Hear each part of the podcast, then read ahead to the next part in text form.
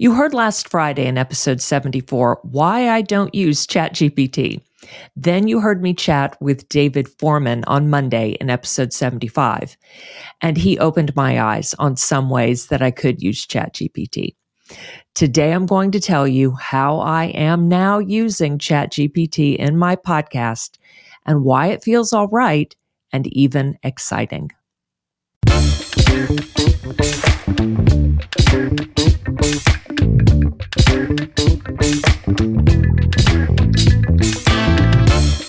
Welcome back to Podcast Launchpad. I'm Kelly. I know it seems like it's been only five days since I told you that I'm not using ChatGPT. So, how can I have changed my mind in that short a time and to be able to put out this episode about I, how I am now using ChatGPT? Well, I tend to schedule my episodes several weeks in advance. I recorded the episode about why I don't use ChatGPT at the beginning of February. I interviewed David Forman in mid February, and I'm recording this episode just a couple of days before releasing it on March 15th. Friday, you'll hear me interview John Mendez in episode 77 on how podcasters can use ChatGPT and other AI. I recorded that one on March 2nd. So more than a month has passed since I actually said that I don't use ChatGPT, even though to you, it sounds like it's just been five days. After chatting with David Forman, I thought about not releasing that episode on why I don't use ChatGPT, but I decided to publish it along with this update episode to be fully transparent. I wanted to show you that yes, I have an open mind. I also wanted to discuss why I'm still not using ChatGPT to write my scripts, but I am using it in other ways. You heard from David, and you'll hear from John on Friday, that we should be using ChatGPT and other AI as assistants if we're going to use them at all. We shouldn't be relying on them 100% to create for us or letting them control us. I still stand by my original statements in episode 74 that I am precious about my words and my voice. I don't want AI writing anything for me, such as my podcast scripts or emails. I totally understand when other people use AI that way. Writing is really hard for most people, so I really get it. It's essential that you rewrite what the AI gives you to make it your own words and your own voice. You'll hear more about that from John on Friday. He also shares some tools that can help you make what ChatGPT gives you to sound less like AI. He talks about Quillbot, for example, which will rewrite what ChatGPT spits out. Now, even after you use Quillbot, I still suggest rewriting it to make the copy sound like you. ChatGPT and Quillbot may use words that you don't normally use, and they may use sentence structure that doesn't sound like you, even when that sentence structure is totally grammatically correct. So, if I'm not using ChatGPT to write my scripts, how am I using ChatGPT on my podcasts? The biggest way I'm using ChatGPT is to help me come up with questions to ask my guests. Most guests don't give me suggest- suggested questions to ask them. When I find guests through Podmatch, they do have a list of suggested questions in there, but the questions tend to be fairly generic they tend not to apply to our specific topic. So I can't really use those. I have to come up with all the questions myself. Now, I'm used to doing that, coming up with questions on my own. We've done that at Geek Girl Soup for the past 11 plus years when we interview guests. I did it at Marketing Chat for over a year, and I've been doing it here for the past five months. So I am used to coming up with my own questions. But it's time consuming especially when I'm not the expert on that topic. I mean, you don't know what you don't know. And when you don't know something, you don't know all the possible questions that you can ask, right? Remember in school and you'd be stumped on something and the teacher would say, What questions do you have? And you're like, I don't know. I just don't understand this, right? You don't know what you don't know. I always research my guests and the topic pretty thoroughly ahead of time. As you know, my interviews are not in the style of bullet point question, answer, question, answer. I have real conversations with my guests. That means I have to know something or a lot about the topic. At least I have to know what to ask them, and I still need to know stuff to be able to have a conversation with them. If I don't already have fairly deep knowledge about the topic, that's a lot of research to do. Even when I do have deep knowledge about a topic, my questions may not be your questions. So, in both of these cases, not knowing and knowing are why ChatGPT has become so helpful to me. When I interviewed John Mendez, again coming out this Friday, I asked ChatGPT a couple of questions, or when I was getting ready to interview him, I asked ChatGPT a couple of questions. So, first, I asked it, What are some common questions that people have about using ChatGPT for podcasting? It gave me five really interesting questions. I wouldn't have expected a few of them. For example, it spat out, how can ChatGPT help me with editing and post production of my podcast episodes? I didn't know that ChatGPT could help in those arenas at all. So apparently, ChatGPT can transcribe, suggest edits, suggest sound improvements, and suggest music for your show. I had no idea.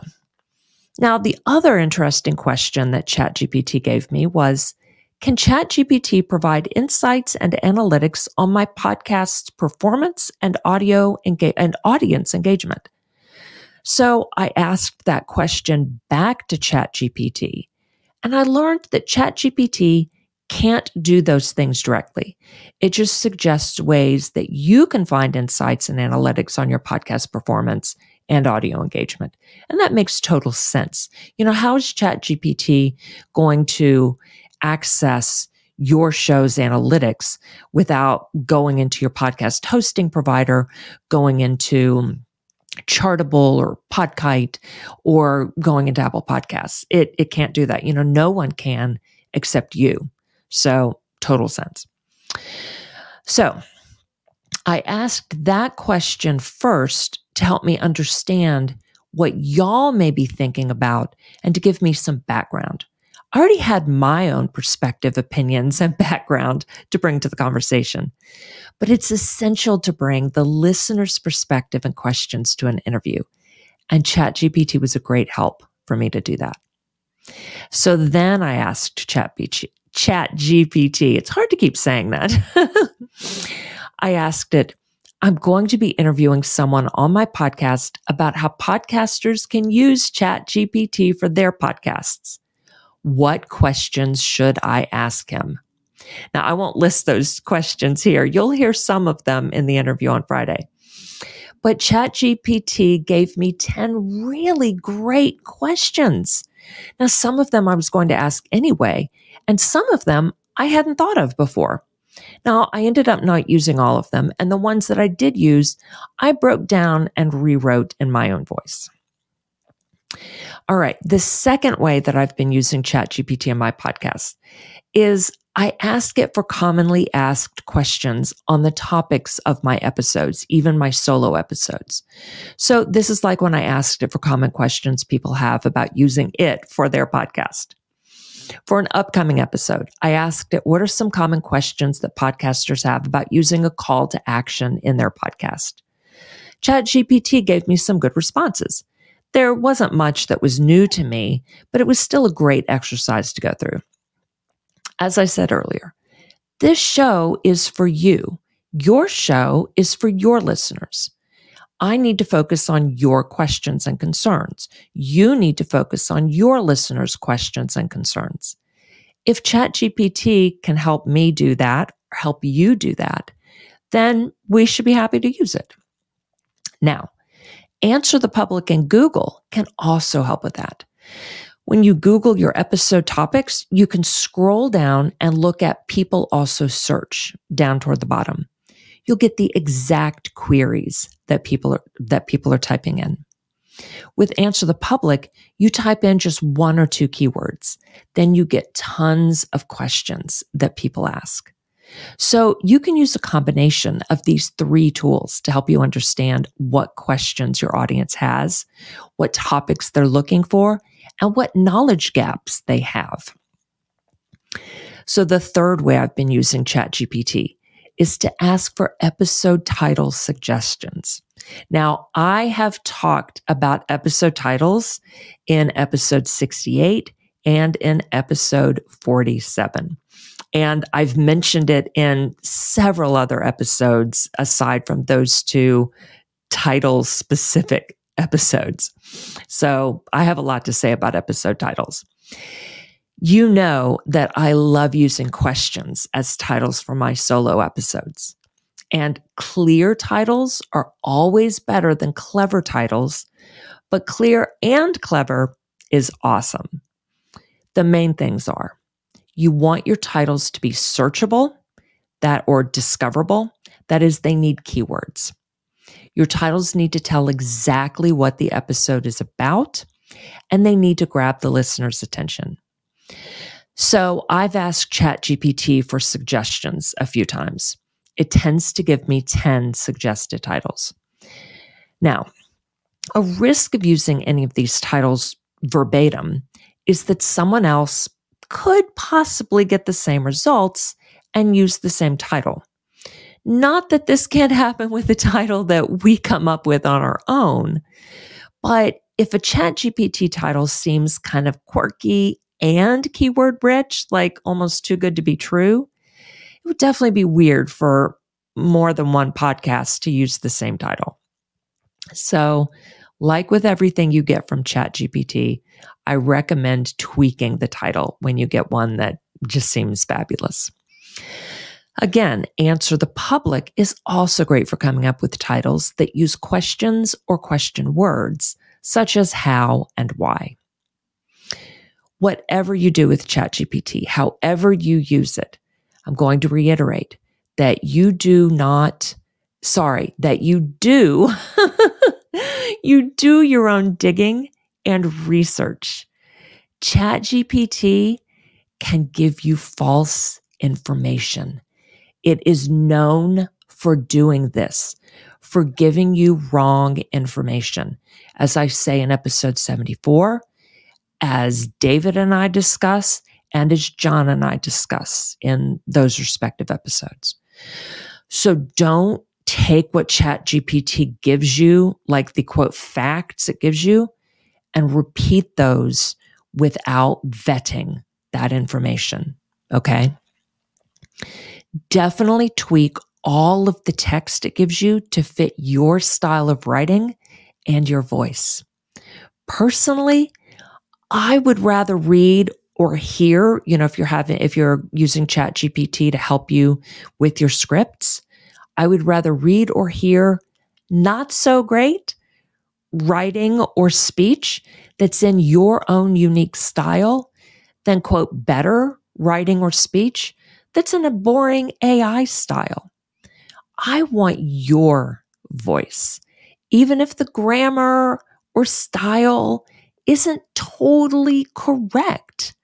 Though you can write on your own and then use ChatGPT or some other software just to correct your grammar. But still, if your style includes quirky grammar, quirky word uses, usage, then I am totally down for that. I want you. Yes, we want to write and speak to be understood, but we don't all have to write and speak just alike. E. E. Cummings is one of my favorite poets. He had a totally unique style and awkward grammar. Remember his poems from like when you were in school? And if you haven't read them, go check them out. Just amazing. Now, I am not saying that you should speak like E. Cummings or like Yoda.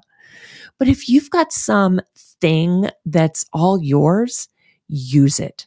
Do not let ChatGPT water you down. In informational podcasts, most people are sharing lots of the same information. What makes our shows unique is us, our voices, our styles, and the way we say what we say. So tune in on Friday to hear what John and I chat about. There's more great stuff there that David Forman and I did not discuss. So that is it for today. Be sure to follow so you don't miss a single episode. And I will see you next time on Podcast Launchpad.